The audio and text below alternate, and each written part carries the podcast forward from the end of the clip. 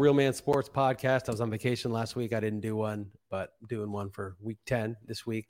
I know it's Saturday, uh, but you know, this podcast isn't like so actionable in terms of who to start and sit. So I don't really care about the timing of it.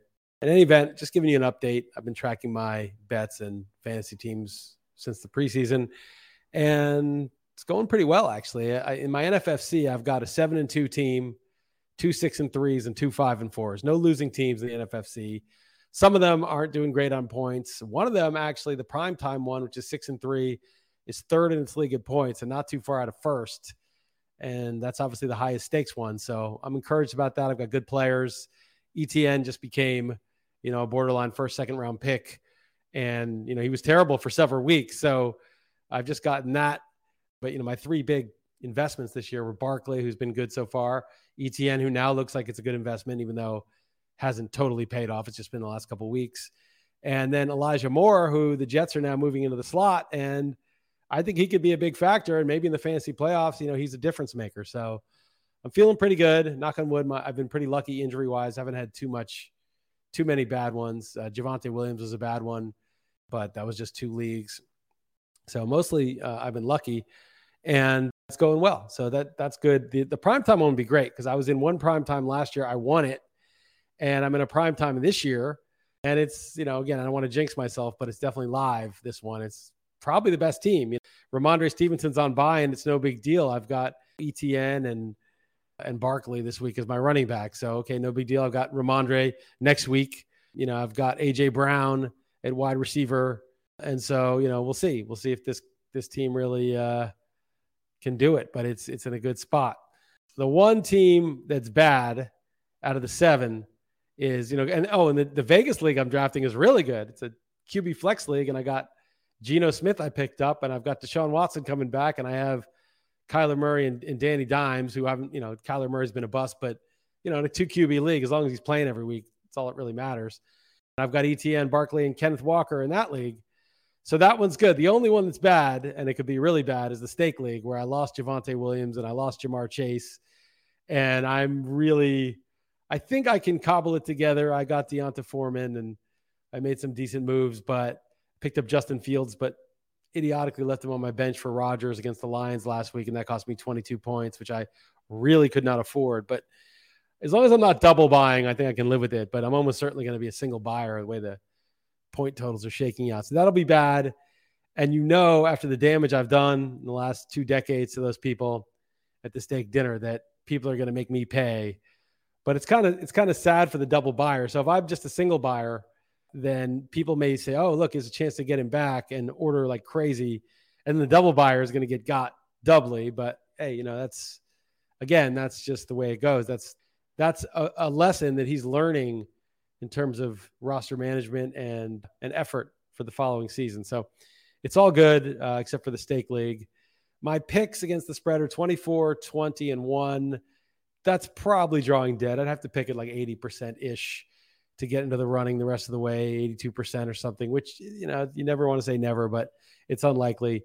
But the Circa Millions has little like quarterly prizes too. So the next third quarter starts this week. I guess weeks 10 through 13 is the third quarter. So if you were to win, say, you know, what is that, 20 games, if you were to win 18 games or 17 games in that span, you could win, I don't know, 15K or something like that. And then there's other prizes for the second half and things like that. So I'm still picking. I feel good about this week's picks. This week, there's two I really like. I love the Giants just just laying four and a half at home. I just think that's kind of ridiculous. The Texans are a doormat. The Giants are six and two. And I know they've won some close games, but they're coming off a bye. Texans can't stop the run. It just seems four and a half at home. That should have been like six and a half, seven, in my opinion. And then the other obvious one to me was the Niners laying seven at home against the Chargers. The Chargers are missing Bosa, Rashawn Slater. They're missing both their starting receivers. They're missing J.C. Jackson, their top cornerback. I mean, this team is decimated by injuries. It's poorly coached. They're going into San Francisco to play a rested team that now has McCaffrey and Kittle healthy and the and the whole slew of weapons and a good defense. I just think the Niners are going to destroy them. And I don't know why that's seven. That should have been like I made it seven and a half, but now I looked into it. I'd make it nine and a half, ten. So I really like the Niners. The other three I, I ended up taking were Seattle, getting three in Germany. I just think that at, be- at best it should be a pick 'em, and really just based on the the play the season, Seattle should be a three point favorite. It's just that there's still some value being given to Tampa based on their you know preseason grading and value being subtracted from Seattle based on its preseason grading. But I think the sample is big enough and convincing enough that that's a mispricing. I could see Tampa winning and you know regressing back to the mean for both those teams, but I'm certainly not going to bet on that. I'm going to bet against it. I really like the team getting 11 in a very short trip to Philly, a rival that they know. And I think that they'll be up for the undefeated rival. I think that's an easy game for them to get way up for. And the team is not a doormat. They're not great, but they're not a doormat. And so I like it, but I, I stayed away from that. And I also stayed away from the Colts getting six and a half in the contest, even though that line's gone down to four. Betters have betted down. And the thing that almost pushed me to the Colts was I was kind of 50 50 on that. But Joe Thomas had this rant on one of the football shows saying that it was an insult to coaches that they that they hired Jeff Saturday and coaches work so hard. And he, and he goes into the story that he used to live next to Rob Chudzinski. I guess he was his coach in like 2014 or something. And how Chudzinski worked so hard, stayed in the office so long. Um, and that's what coaches have to do that he, he barely saw his family. He saw them once a week during the football season. And and sacrifice so much. And just to have Saturday, who's a buddy the owner, just get the job is insulting. And then I looked it up. Like Chudzinski's record with the Browns that year was four and twelve. So he's he's ranting about you know the hard work of a particular guy who was a terrible coach. And it's just a reminder that you know the, the input of your work. Oh, I look at how many hours I put in. Look how many words I wrote in this article. Um, that doesn't mean shit. It's just the output that matters, right? It's the value you're offering to other people that matters, not how much work you put in. That guy didn't see his family and got four wins out of it. He should have seen his family more. Obviously, would have been a better use of his time than uh, coaching a uh, a bad team. So who knows? You know, maybe Saturday is terrible, but just seeing a glimpse into the square mindset, someone like Joe Thomas, probably just trying to curry favor with the coaches around the league of you know respecting them so much, and it was just such sanctimonious bullshit that I almost wanted to take the Colts, even though I made that line six and a half, which is what it is in the uh, circa millions, but it's down to four. But I, I stayed away from that. The other ones I used, uh, I said Seattle. I used Dolphins minus three and a half at home against the Browns. I made that line like six and a half, seven. I think the Browns got a big boost from that blowout win against the the Bengals. I just think the the setup fell well for them, and they're in a bye, which is good for the Browns. But I don't think they're that good. I think Jacoby Brissett is bad, and I think the Dolphins will get to him, and I think the Dolphins will move the ball at will. So I I like that. I also took the Bears minus three. It was two and a half earlier in the week, and I would have loved two and a half. Um, the Lions used to be kind of gritty and every game was tough, but they've kind of gotten softer lately.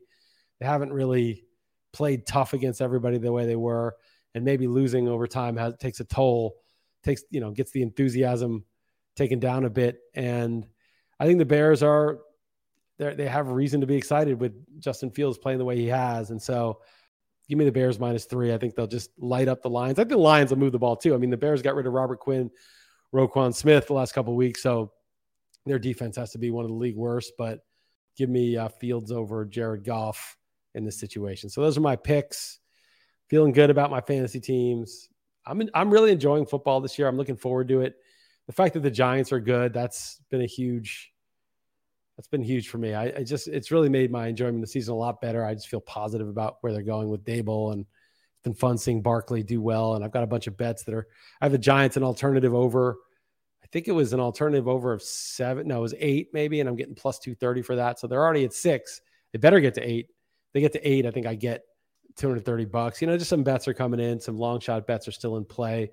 Barkley to lead the league in rushing, 35 to one. He's third now because Chubb's slightly ahead of him, but then Derrick Henry went ahead of him, and Henry is very dangerous because can run for 200 yards, and you know he's going to have the most carries if he stays healthy. But I'm just glad at 35 to one that you know through week nine that this is a live bet. So I feel good about that, and just enjoying the season.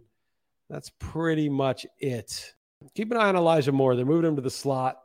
And just like I had a lot of investment in ETN because it seemed like he was a really good player in college and a first round pick and had the rapport with Lawrence that the talent should win out. I didn't expect James Robinson to be good for four weeks and get most of the carries and whatever was going on there. But, you know, I, I think you bet on talent and you hope the coaching staff is sensible. And it seems like Robert Saleh, who's done a good job with the Jets this year, is sensible. And that Moore is more built to play the slot and he's moving him there. And we'll see.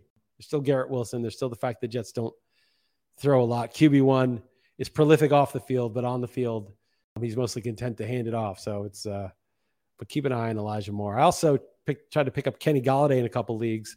Uh, we'll see if I get him tomorrow. But Golladay, I picked up earlier in the year and was saying, oh, you know, who knows? Golladay could be good. So now back again from an injury, but they don't really have anything. The Giants have Slayton. They traded Kadarius Toney. Wan'Dale Robinson's kind of a gadget guy. Golladay's that number one receiver if he's ever healthy. He's the 6'4, 220 downfield guy. And they had the bye week to work them some things in. I think Golladay's going to play this week. So I don't know. I mean, don't bid a lot on him, but there's some scenario in which he becomes a useful receiver the rest of the way. That's going to do it. To sign up for the site, realmansports.substack.com, there is a free version and a pay version. Check out the free version again, realmansports.substack.com.